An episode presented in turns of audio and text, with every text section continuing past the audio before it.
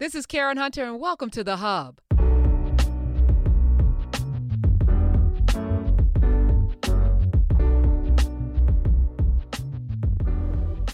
All right, welcome to another edition of Unlock Astrology with the one and only Samuel Reynolds. Let me thank you for being here. Hey, Thank you for having me. listen, um, and for people who are in, uh, go down the rabbit hole. You know, go back to the first episode that we did. Give it a thumbs up, like it, share it, because this is a journey that we're going to go on. This we're going to take you on a journey, but it requires that you have all information, all the information. I think a lot of people start Sam in the middle of a story. People jump in, That's they true. go into the comments, watching the first five minutes or the first couple of minutes because they got they know what this is. Go back, find out the origin story, how we got here, um, and I think that's super important that you you know that you like you went on a journey. You didn't just come into astrology, you know, like I got this. You were a skeptic. You were a Baptist minister. You were an atheist. You're now uh, a practicing uh, Muslim Muslim?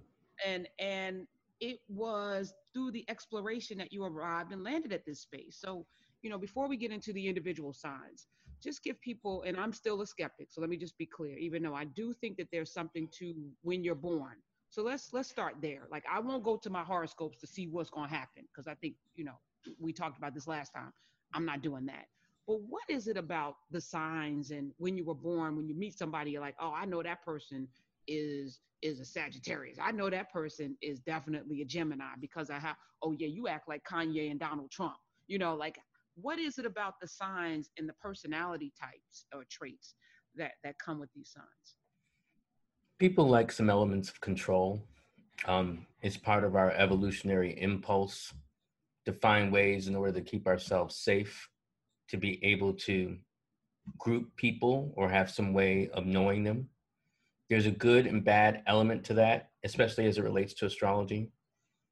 The good element of it is that I think more on a personal level, that if you kind of come to understand the general rubric of a sign, you have some way by which to understand a little more about yourself. I think that becomes the most useful aspect of it, especially if your start your starting point is the idea of a sun sign. So, for instance, you know, for me, you know, I got a Scorpio on my arm, tattooed on my arm, and a phoenix. And you might remember when we last talked about it, you know, I was on this thing, this journey. Part of my journey was like, am I a Scorpio or I'm a Sag? Which is it? And part of embracing the Scorpion was embracing the pathway to transformation, acknowledging what might be base within myself toward going what's elevated, which is the idea of the phoenix. And I loved that imagery, and I felt that that was something to you know attach to in the terms of ego development as an aspiration as some way not just about who i am but who i could be who i wanted to be and i Let's think pa- let's pause there because I think you know so many of us, and, and for me, the reason why I'm doing this, you know, is because we're not just unlocking astrology, we're not just jailbreaking the university within class with Car on a Saturday, but this is really about people being free. For me, because the freer people are, I think the better society is. The Sure. more we're Mhm. not locked into these constraints of what you know society says we should be, or our parents, or what we think you know, and we start to explore who are we?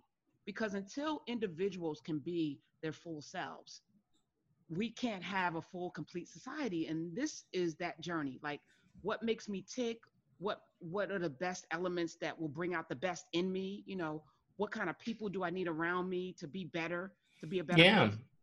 i mean it's gnothi seauton which means know thyself right so i think the best of learning astrology on the lobby level which is what i'm talking about when you start talking about signs you're talking about the lobby level of a very huge skyscraper literally astrology and so you know i think the best aspect of learning like your sign is through learning more about yourself as an entryway the worst of it is when you start typing and doing the typology of other people and where that often goes wrong I, you know, from memes to people saying like you just said, you know, oh, you're a Gemini, you two faced it. Um, you like, yeah, I had to go there because that's always what comes up. You know, and Gemini's are usually gracious enough not to say like, well, you you grammar challenged. Um, but you know, you're like, oh yeah, you're like Kanye, or you're like uh, Donald Trump, or you're like Newt Gingrich, or Rudy, Rudy Giuliani. All of them are Gemini's, um, and so is Prince, right? So there is a thread between those. I can get to that when we talk about Gemini, but there is a thread in terms of how those men and even some women kind of aggregate a certain way. But people start focusing on more what they know about the sign rather than having contemplated the fuller dimensions of the sign. Now, how do you get to more of the fuller dimensions of the sign? Because we haven't even talked about, I think everyone should have a fuller dimension of their chart. You know, when people call into the show, I start talking to them about their charts. They might think like, oh, then this is true about Aries. I'm not talking about, you know, Aries or Taurus. I'm talking about them as what happens to their particular chart. So um, that's what becomes essential you know, in terms of packing, unpacking that. So when people really get into like, oh, he's an Aries, I'm a Gemini, or I'm a Pisces, they start thinking about all their stereotypes. The other thing they start thinking about in terms of compatibility, because people come up to me all the time like, listen, I'm a, you know, a Scorpio and she's a Gemini. Are we compatible? Now, how I hear that is I'm from Brooklyn, she's from Queens. Are we compatible? Right? Which is like, you just gave me a bit of useless information. Like I don't I don't have enough from this to be able to give you much of anything. So it's like I said, the lobby level, it's the superficial level, it's the entry point, and I think it's best as a starting point for understanding oneself. But when you start getting into other people, I will just say you generally may not know enough. Okay. All right. So let's let's start there. What is it about when you were born, the time you were born? Because you always ask, you know, when were you born? What time? You know, why does that matter? And what does that have to do with your personality traits or what your proclivities are? I'm to give you a spiritual answer, and then I'm to give you, you know, an answer from more my skeptical, practical self, right? The spiritual answer is that you choose to incarnate, whether for some people who believe in reincarnation, you reincarnate at a particular time because you are selecting the time um, that where the heavens and the circumstances, you know, connected to what those meanings are with the heavens, um, come more into focus and match what will be your life conditions. So that is the oft given spiritual idea that you know as you descend from the heavens through the planets that the combination of where the planets are are more descriptive of who you are mm. and that that's even from you know ancient times when i say ancient times in terms of like this was greek thought this was egyptian thought there was a lot of different people who thought this is kind of how a soul comes into being um then the time becomes important because what the ancients were aware of is that where you are on the planet also relates to the sense of the time and relates to the sense of like how things happen. So for instance, you and I are talking 9:30 in the morning, whereas you know there's some people who are just getting up in California on a different part of the, the globe, right? 6:30. So when I say different part of the globe, the nation. And so the particular time gives a unique set of circumstances of where the planets are and what signs are coming up at a particular time. So, for instance, let's say, I mean, I know you're a Taurus. Um, it may be that when you were born, and let's say you were born at dawn, then you would be a Taurus rising. But two hours later, if you had been born at eight o'clock, you would have been a Gemini rising, right? So, because the signs come above the heavens every two hours, roughly, depending on the latitude. Because if you were born at a certain different latitude, like higher latitude, you might in fact become just, you know, even along the same longitude, you might in fact, instead, because it might rise faster, you might actually be um, a Gemini rising, irrespective of the fact that it wasn't even two hours later, because depending on where you are on the globe, things happen differently, you know, in terms of the space of time and how the planets come up or how the signs come up. So that really does matter to an astrologer. And you might say, like, well, why does it matter? Because your rising sign dictates how your story actually unfolds. So it becomes the most unique aspect of yourself. People think, oh, the sun sign is most important. Well, the sun sign just gives you the larger sense of the story. Um, gives you the larger sense of the story. It just gives you the the broad sense that, you know, as the story, you know, is unfolding, you know, um, because the sun at a particular point, you know, at a particular day, let's say today it's at one degree of Sagittarius. On this particular day, it's going to be true for most of the day. That's not going to be true for the rising sign. Like I said, it changes pretty quickly and even changes by degree pretty quickly. So that's going to give us a whole different way by which, for this unique person at this unique time, their story is going to unfold. So that's why you know astrologer always you know astrologers always seem like oh, what's your time when were you born right where because that will unfold more the unique path of your story And by story, right? So can you predict what will happen to me based on the charts? I can't predict everything that will happen to you or i can predict that there may be some things that the theme or things related to events in you know particular aspects of your life.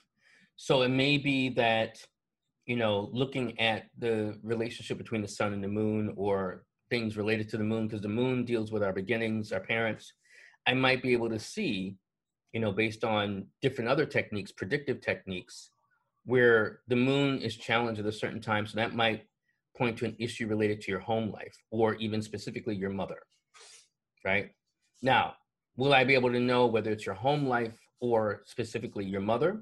Not necessarily. I could take an educated guess, right? Based on other things that I see in the chart. Now, there are some traditions where they feel like they can map out everything that happens in a person's life, you know, whether that's the Vedic tradition in India.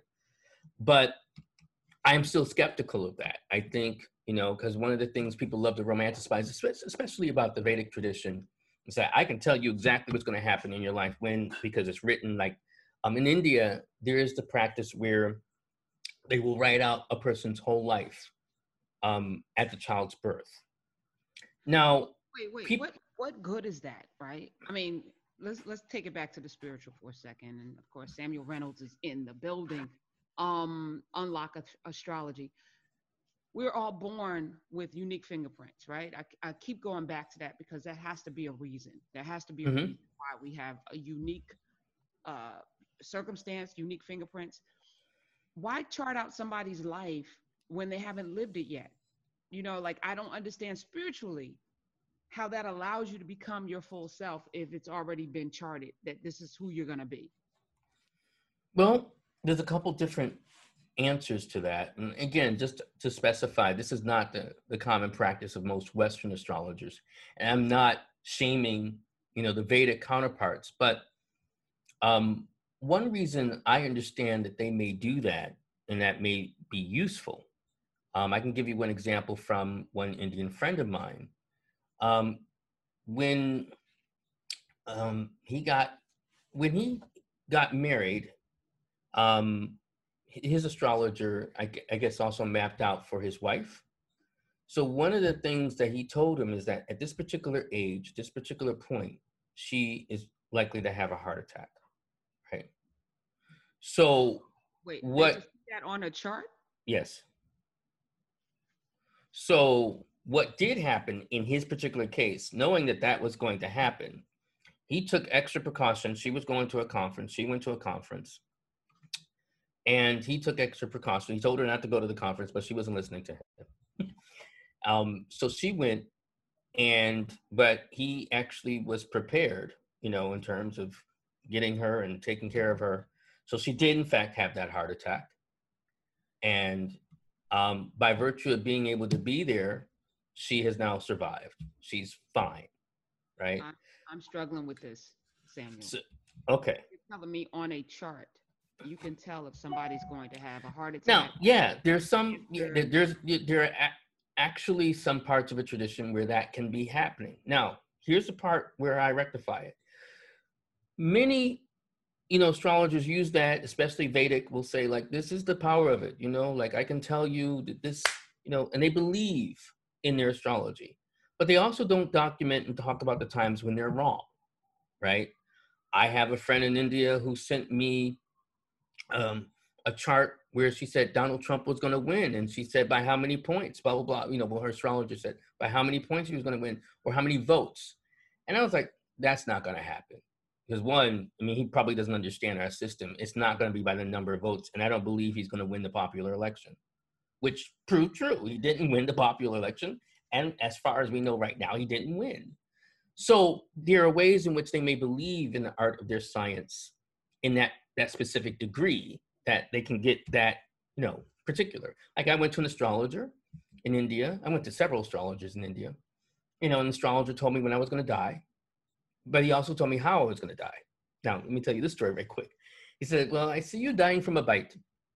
What kind of bite ah, it could be you know it could be a dog bite a snake bite or maybe even a mosquito bite right you know scorpion bite or something like this right so in my mind being an astrologer myself, you know, I didn't say anything aloud, but in my head, I said that has to be the most useless bit of information I've ever gotten in my life. Right? What am I going to do with that? Stay in the house, avoiding anything that might bite me? So, some measure of it is going to be useless. Some measure of it might be useful. Now, what becomes the adjudicator? What becomes a judge here with this? And this is where it goes back to maybe your skepticism and where I, I've also made peace with it. God. There's some things that we may have a privilege to see. You know, I remember you remember last week I said that, you know, there's an astrologer who believes that they can see the mind of God. I don't go that far. I think there are moments where we have points of intervention where we can see things clearly and meant to see them to be able to make different choices or be informed. There are other things we will not see. There are other things we will not know.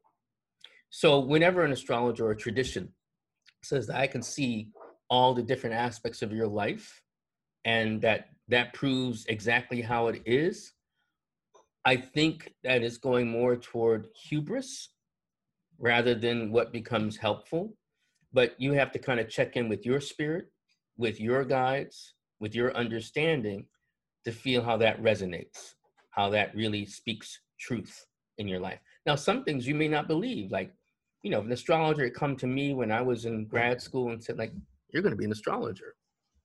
And in fact, I didn't, it wasn't an astrologer, but I went to a Babalawo and he's like, you're going to be a diviner. And I was like, yeah, sure. Okay. Right.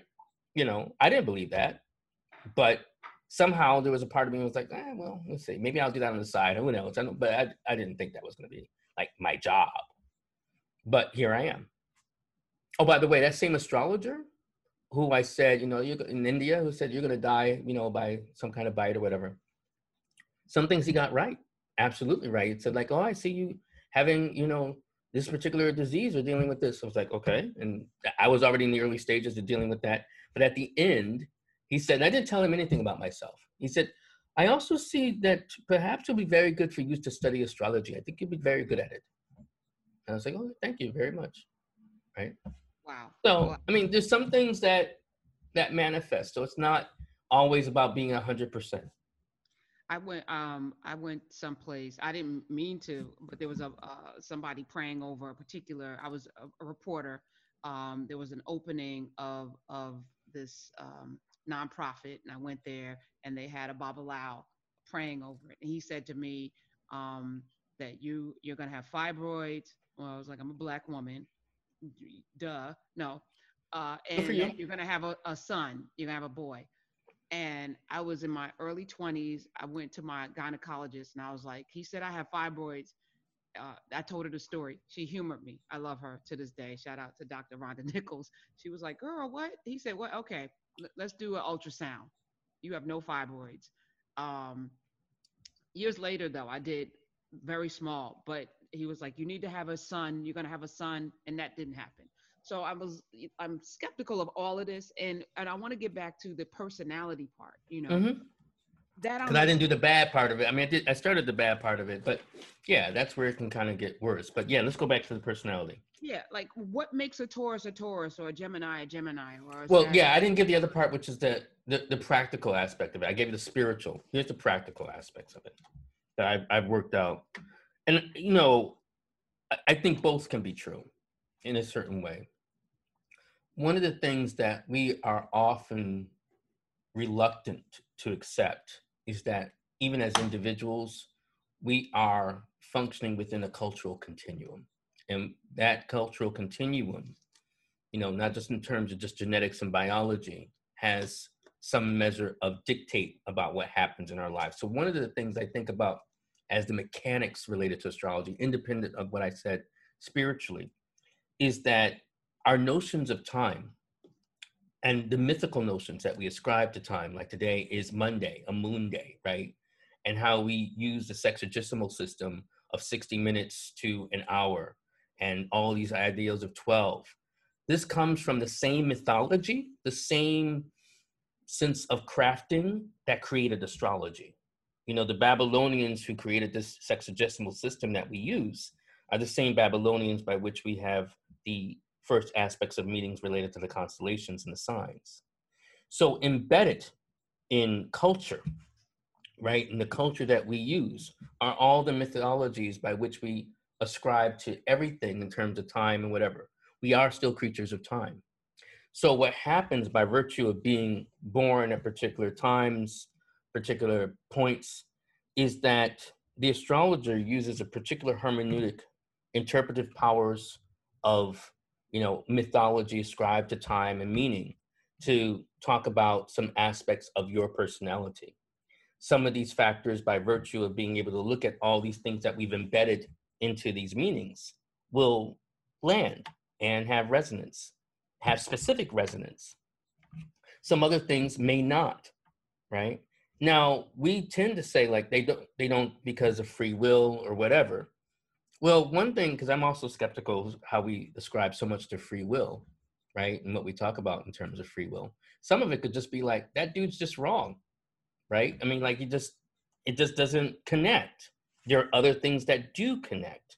Now, why they don't connect, it could be quote unquote this free will, or it could be that it's latent um, and may manifest later in your life, or it could be that it's just not something that's there. Same thing that we go through in terms of genetics. People don't talk about, you know, and think genetics are flawed because you have certain genotypes and certain particular genes that may never activate but are there.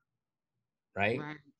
So right. it just depends on the circumstances and things that that kind of bring it to the fore. So when we say, and this is why a whole chart is important because you are not just a Taurus, right? You have other elements that you know relate to you. you have a rising sign you have a moon sign then you have the dynamics between the planets so how they become highlighted um, all those things become more activated in terms of talking about you as a rounded individual with your unique story and even then i don't believe i can tell your whole story Yeah, and as you're talking, you know, my father used to say, "You're gonna have high blood pressure." You know, so just be ready. And I was like, "No, I'm not." And he was like, "Yep, I have high blood pressure. My mama had high blood pressure. Your mother has high blood pressure. You're gonna have high blood pressure. It's genetic." I was like, "No, it's not. Y'all eat horribly." So, um, Boom. yeah, I'm not gonna. Guess what, Samuel? You don't have it don't have high blood pressure. My blood pressure runs a little low. My cholesterol is 138.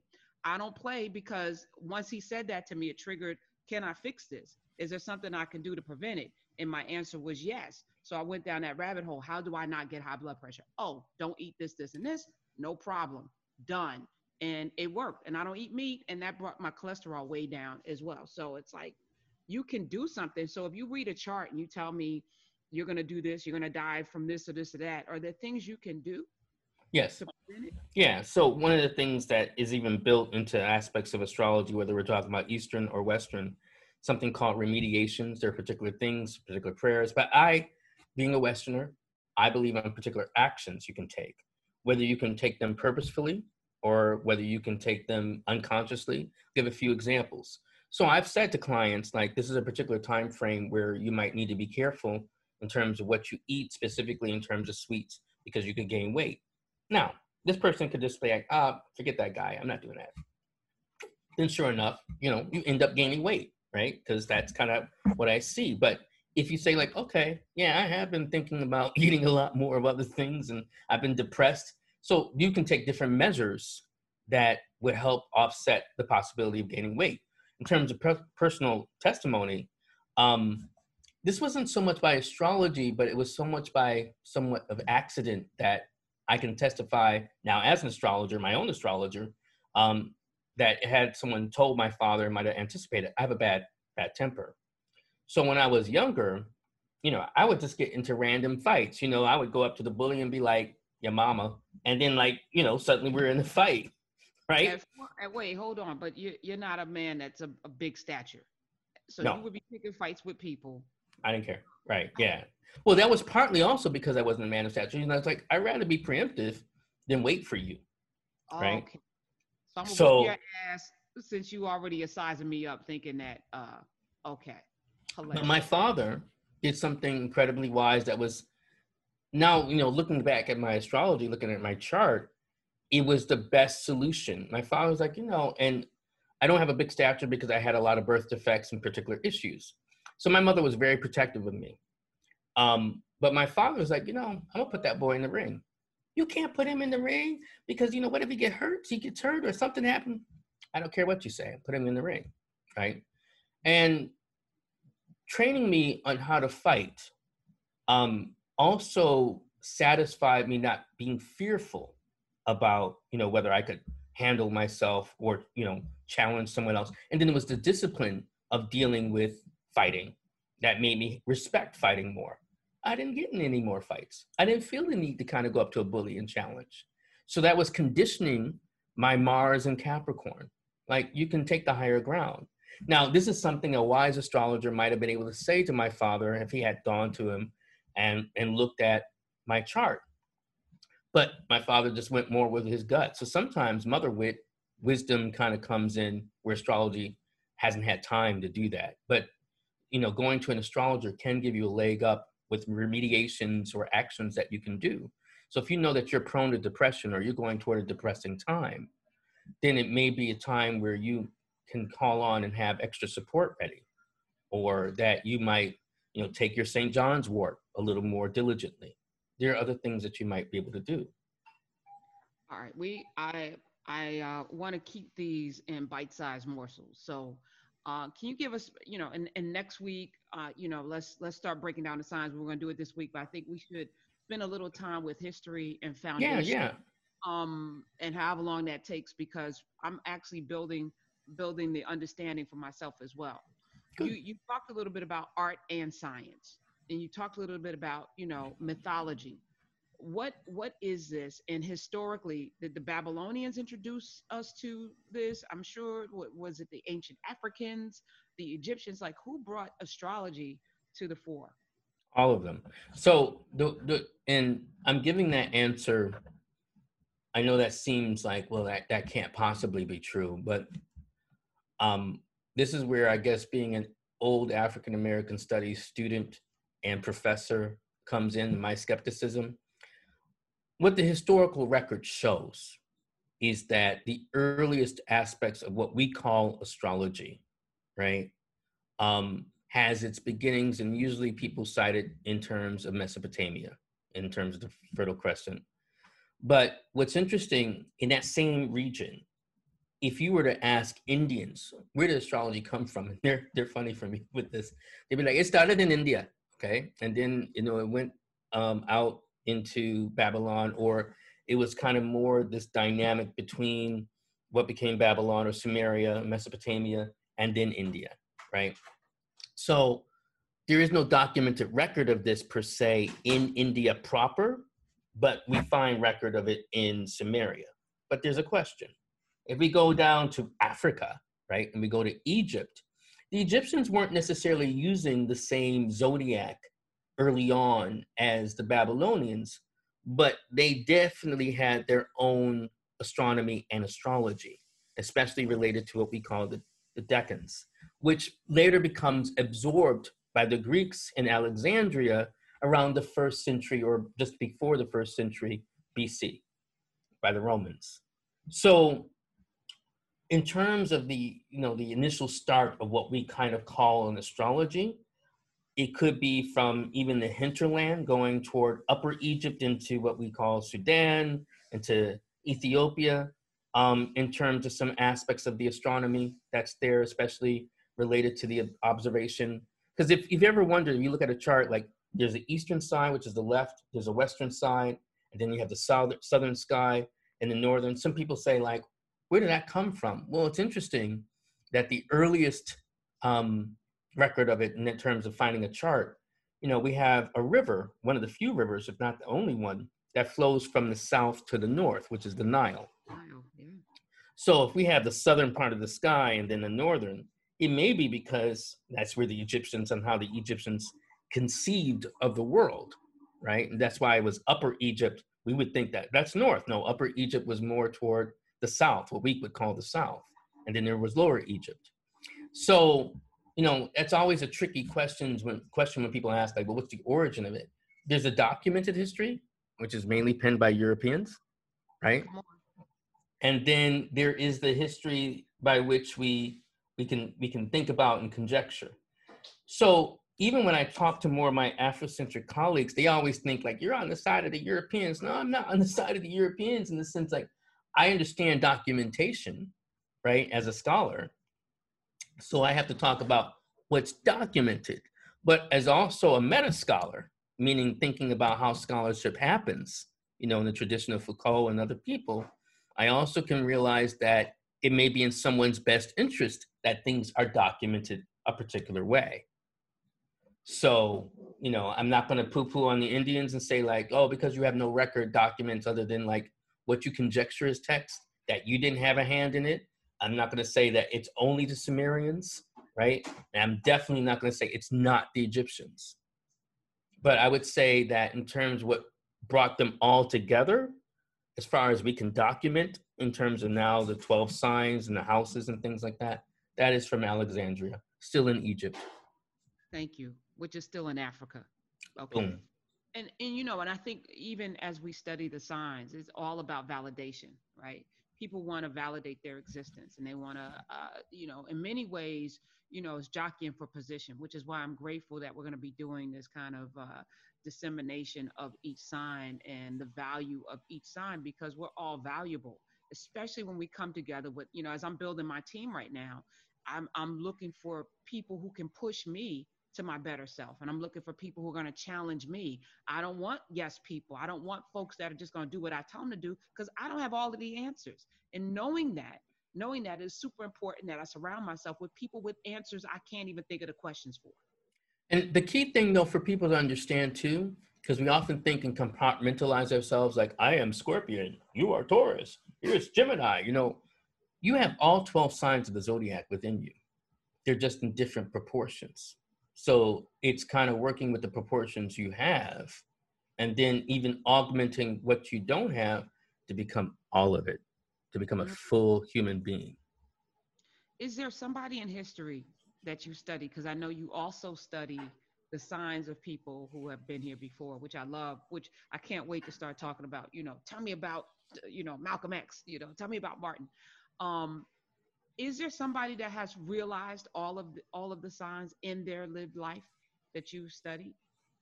I mean, there are people who are documented as such. I mean, um, one interesting person, you know, even though we don't have his exact birth date, but we do celebrate his birthday every year um, during something called Vesak, is um, the Buddha, you know, Siddhartha, right? So here's something interesting. We celebrate his birthday Siddhartha's birthday, even though it may not be exact his birthday, um, during a Scorpio full moon, right? Which means he is, dun, dun, dun, get ready, he's a Taurus. Right? What? so on, the Buddha, yeah, is often honored as a Taurus. Um, and that fits for me, right? I don't have any definitive proof, so I don't know if we have like his actual birthday, as I said. But Vesak, um, spelled W E S A K, sometimes with a V as well, celebrate more in the East than so much the, the Western world. Um, when we why it fits is because Scorpio is dealing with the roiling passions of what is beyond our sight. And Taurus is dealing more in terms of dealing with the sensual world and what's within our sight and senses. So that really encapsulates how the Buddha walked the middle path between the two, you know, both in terms of roiling in terms of the soul and dealing with one's passions and dealing also with the delights of the world, but forging the middle path. So, I mean, and he realized, according to the biographical myth of him, he realized all his previous lives, which, depending on how you might look at it, he believed that he wasn't just along a particular track of lives, but maybe all of our lives, right? In terms of realizing what the one is, mm. you know, mm. in terms of what enlighten- enlightenment. Because the one thing that's weird about how people absorb Eastern thought, they sometimes only absorb parts of it. Because, you know, one thing that the Buddha talked about was how things, including the aspect, the idea of the soul, was contentless, you know, that it doesn't have any one particular thing. It's not with one essential quality other than you know, the idea of essence itself. But people will say, like, well, you know, back in my other life when I was Nefertiti, blah, blah, blah, and they get into that. He didn't romanticize his other lives. He used them as understanding points for broadening one's compassion. And it's interesting when people start talking about their other lives and trying to bring them together, they really kind of focus in on one particular life and just the trauma of it, but not really releasing it, you know? Mm. So, but he would be one life definitely, I would say, that absorbed you know different elements of it. Um i also believe i mean even though there's no one chart for it as well and i'm not just saying this because you're a taurus but it's there's another person i, I think about enough to know that you are not but one other person for obvious reason as a muslim um that i think about in terms of his life and absorbing so much is the prophet muhammad sallallahu alaihi wasallam who i believe also whether you're looking at his chart for 571 AD or 570, I believe he also was a Taurus right? Um, born with Jupiter and Saturn conjoined together in Scorpio, right? Mm. Which this is significant because one of the things I hope we get to talk about is that there's a big event coming together with Jupiter and Saturn coming together for, I think I mentioned this on the show, where there's the birth of prophets. Um, and so that's happening again with Jupiter and Saturn in Aquarius. When? So, um, December 21st on the solstice. What? And yeah, um, it's a it's a big moment, and it's also a big moment because they're going to be pretty close in actual astronomical alignment. So they're going to actually look at one big star. Again, wow. almost like you know, like the Magi saw. So Whoa. it's um, it's a it's a big moment. So I also think about his life and what he sought to integrate. Because one thing people, and this is random, um, when the Prophet Muhammad was born, his name was unique. No one had, you know, now, you know, like there's a Muhammad on every block. There were no other Muhammads. he was, you know, perhaps the first Muhammad and, you know, as a, a bringer of peace into all, you know, embodiment, the aspect, embodying the idea of praise and to whom we give praise, right? To the all. That's how I might say it. Um, he also strove to kind of bring together like being human while also aspiring toward the divine, which really was also the message of the Buddha. And as you're talking, you know, I was sitting thinking about past lives, and if matter, this is science, cannot be created nor destroyed, of course, who we are, our essence of being has always been. And I think, you know, the journey of life is to remember, remember, remember. Literally. Back in membership with what you've always been. That's what religion literally means too. Right? Does religion, it? yeah, to re rebind, to bring together. Religare. Got chills because you know. Religare. Um, mm-hmm. Because you know, all of us are discovering things at different times, right? You know, and and when you discover something and other people don't get it, sometimes we want to like, why don't you know? You know, but everyone's at their own pace discovering whatever this thing called life is and we need to have space and time for that to happen. But everyone should be in pursuit of it right? And that goes back to your point. I know we're trying to wrap up but that goes back to your point in terms of how you're building your team how i think about building my team. It's um, astrology my studies in astrology has definitely broadened my sense of compassion and understanding that people walk along different paths. And more finding pathways in your own heart to accommodate their walks rather than thinking that the one you walk is singularly the one that should and is available. I want to just pause there um, and th- and thank you for that because uh, it's the thing that I have most received in the last several years that I think has changed my life. You know, I I, I felt for many many years that I knew better. I was right. My way was right. And what I'm learning every day is that there are many right ways. Mm-hmm. You know, um, narrow is the path that leads to salvation, but there are many paths to get to that narrow road. And I That's think correct. we leave capacity for that. Um, just even in our interactions, this this world is on fire right now because everybody is. Uh, too many people are hunkered into what they think they believe, and they don't want to open themselves up to believe anything else. Which is why I think this this uh, journey that you and I are on with unlocking astrology is, I think, super important because it's really not about astrology. Astrology No. is the gateway. It's the That's gateway true. Yes. So Yeah, that you hit it on the head. That's uh, you know, I even have to say that and remind that to astrologers because they get we get all tied up with our particular methods and ideas, and I'm like, it could be any of it. I I only come down hard on those who get rigid and say like this is the right way, like oh I should use sidereal. Sidereal is the right astrology, which is the idea that we kind of try to relate it more to the constellations itself. So, for instance, you notice I said signs rising, not constellations rising. That's because in astrology's history, um, I don't want to go too deep into it. Maybe we can do that start uh, the next time we meet. But there was a closer parallel to the constellations that now we call the the sidereal zodiac. But one thing I'll say, sidereal or what we now normally call the tropical, neither one used exactly the the actual constellations and the actual because they're all different sizes. So you know, astronomers like to you know clown astrologers. They like to think that we don't know what we're talking about. It's like you know there are 13 constellations that would fit along the ecliptic, but you know that was never the conception of astrology. Nobody ever did that, even though we've known about Ophiuchus or Ophiuchus for 2,000 years. So we didn't know about it. We just didn't see the need to include it because that's not how astrology has worked. well, we're gonna unlock it for people. We're gonna unlock it.